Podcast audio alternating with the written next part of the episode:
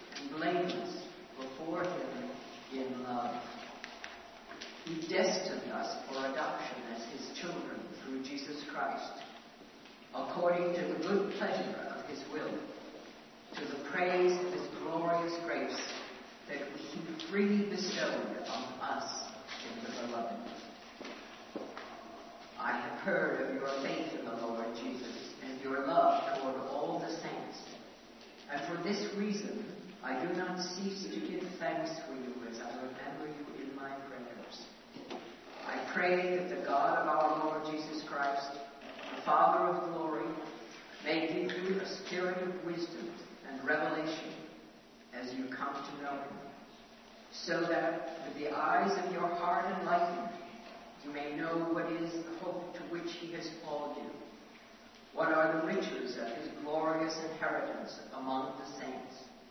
And what is the immeasurable greatness of his power for us who believe? Hear with the Spirit is saying,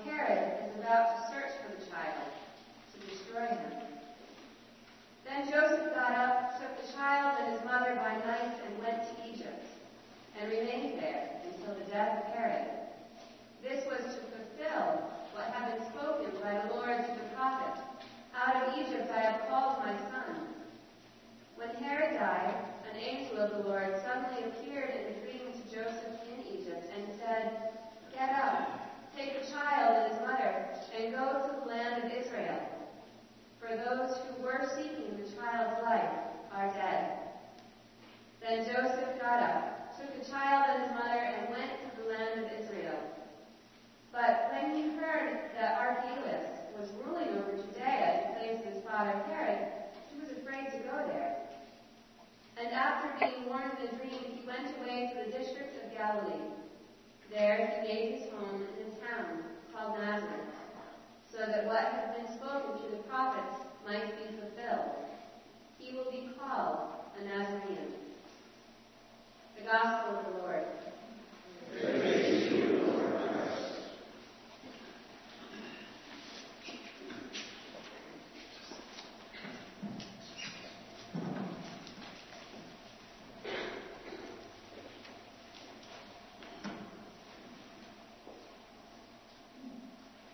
In the name of the Holy Trinity, one God. Amen.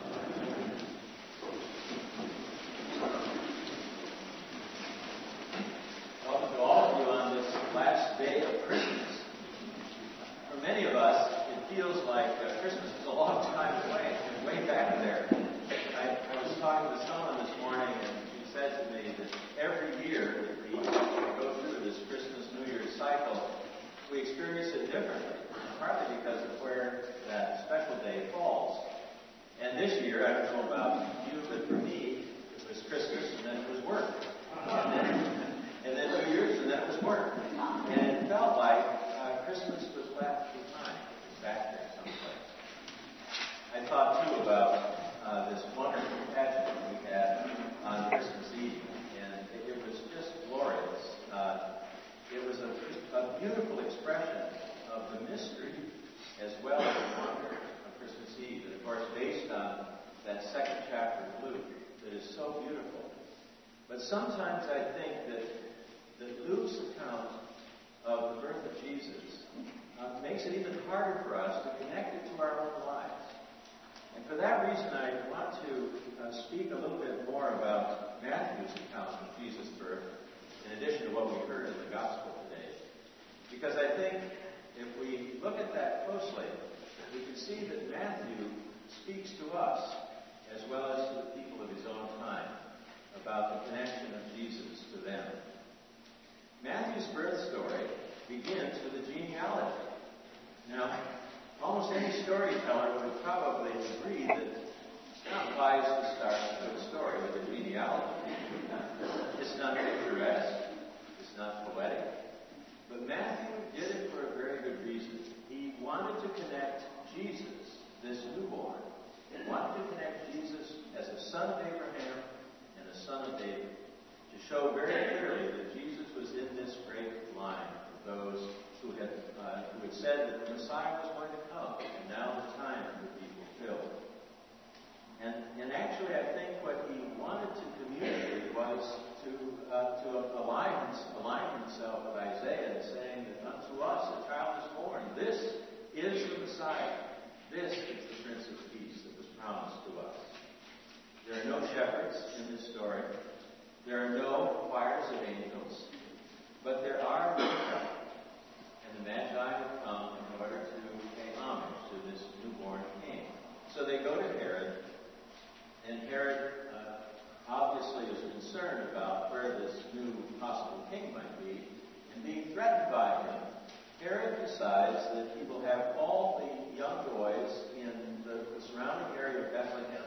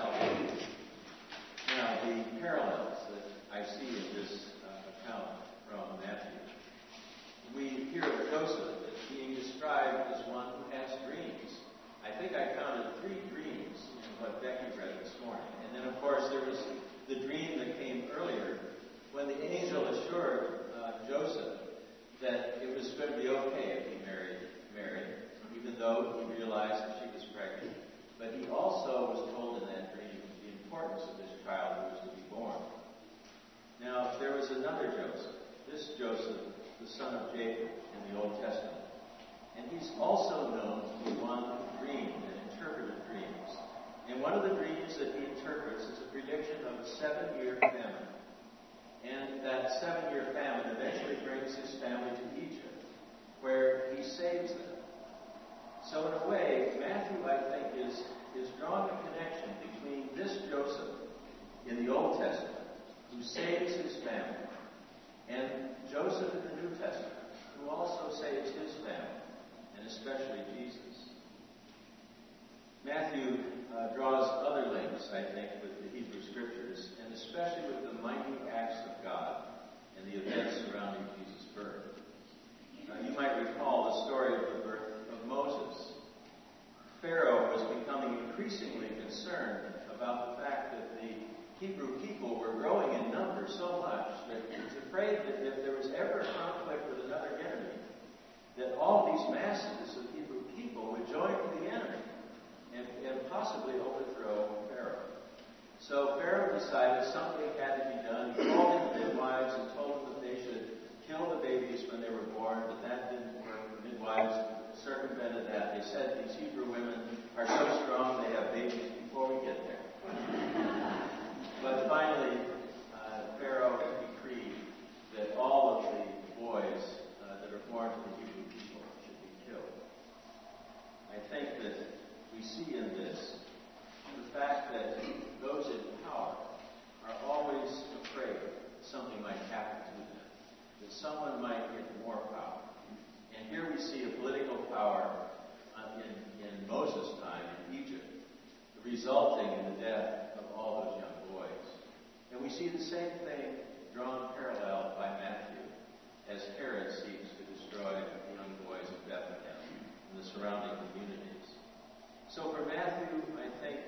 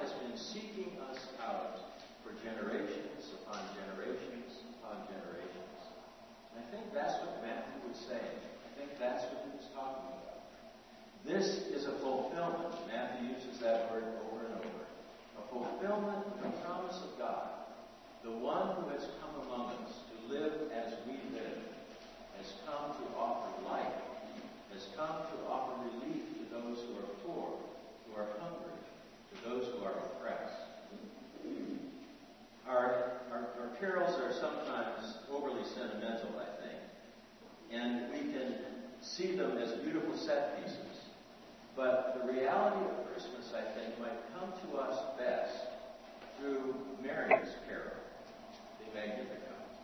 So I would invite you, if you would take one of the red prayer books in the two racks in front of you, turn to page 91. This is the Song of Mary. And it, was, she, it just came forth from her in, in, uh, in great praise of God when she met Elizabeth. Elizabeth was six months pregnant at the time of John the Baptist. And Elizabeth talked about the babe who was moving in her womb because he was in the presence of the Lord. And Mary broke forth with this wonderful hymn of praise. But in it is the mission, I believe, of Christ. And let us read it together, including the Gloria at the end of it. My soul proclaims the greatness of the Lord. My spirit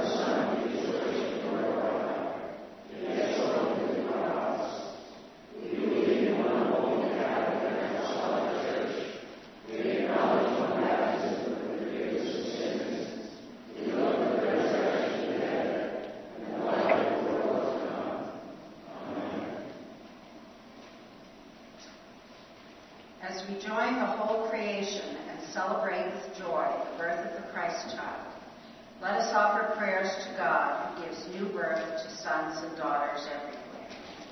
In thanksgiving for the birth of Jesus, let us pray to the Lord. In thanksgiving for our families and friends, for those with us and those far away, and for those who have gone on before us remembering especially Dick Jacobus, brother of Denny Jensen, and Carol Jarlow and Wayne Chapman, friends of Robert Byrne. Are there others? Let us pray to the Lord. For the church throughout the world, in the Anglican cycle of prayer, we give thanks for the Diocese of Aberdeen and Orkney, Scotland, for Justin, Archbishop of Canterbury, and for the worldwide Anglican Communion. In our diocesan cycle of prayer, we give thanks for the ministries of St. Stephen's Church, Boston, Trinity Church, Boston, Emmanuel Church, Braintree, the Northeastern University Lutheran Episcopal Campus Ministry, the Boston Harbor Deanery, and the Bishop's Search Process. For Katharine, our presiding bishop, for Tom and Gayle, our bishops, for all our clergy and all who minister in Christ's name, and for faithful people everywhere, let us pray to the Lord.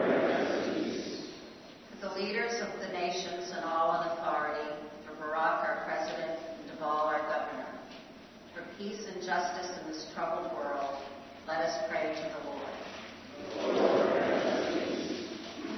The sick and the suffering, for Thelma, Anna, James, Eric, Wayne, Harriet, Bob, Sophie, Caroline, Marilyn, Nancy, Mark, Bruce, Spencer, Demi, Kimberly, Dick, the Carey family, Ben, Alicia, Hannah, Sam, Hannah, Nan, Helen, Don, Sister Olga, Reverend Stephen, Don, Ed, Mary Lou, AJ, Barbara, Bishop Tom, Andy, Richard, Reuben, Jim, Molly, Raj, Jerry, Pat, Jacqueline, Kathy, Elizabeth, Lang, Edie, AD, Liz, those without jobs, those serving in the military, and all who work for peace. Are there others?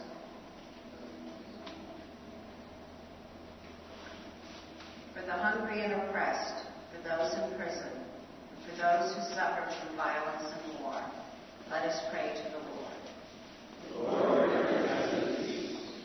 We pray that an awareness of your presence is with us as we prepare to build a new parish house. Let us prayerfully listen to the Holy Spirit as we create a space to better minister to the needs of our community and the world. Remembering in thanksgiving Blessed Joseph and Mary and all the saints, let us commend ourselves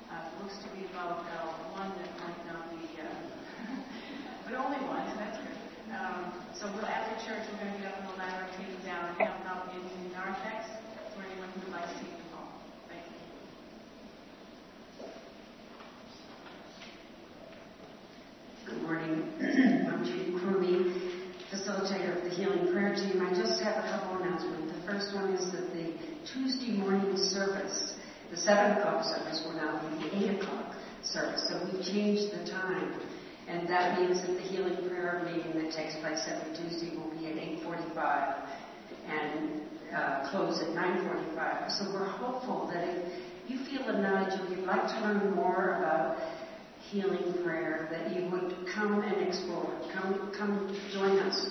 We're very open to new members, so we'd love to have you join us. Thank you.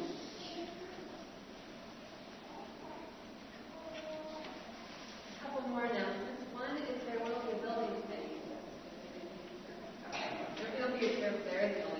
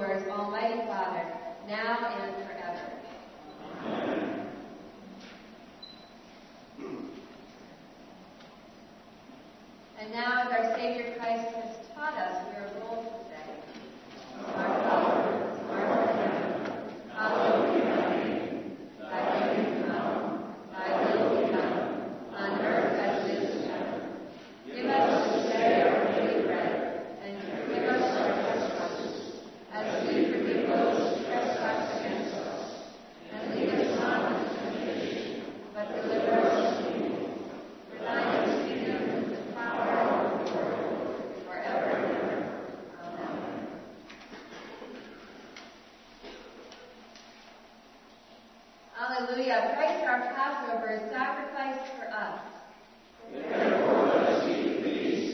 Hallelujah. The gifts of God for the people of God. Take them in remembrance that Christ died for you, and feed on him in your hearts by faith with thanksgiving, knowing all are welcome at God's table.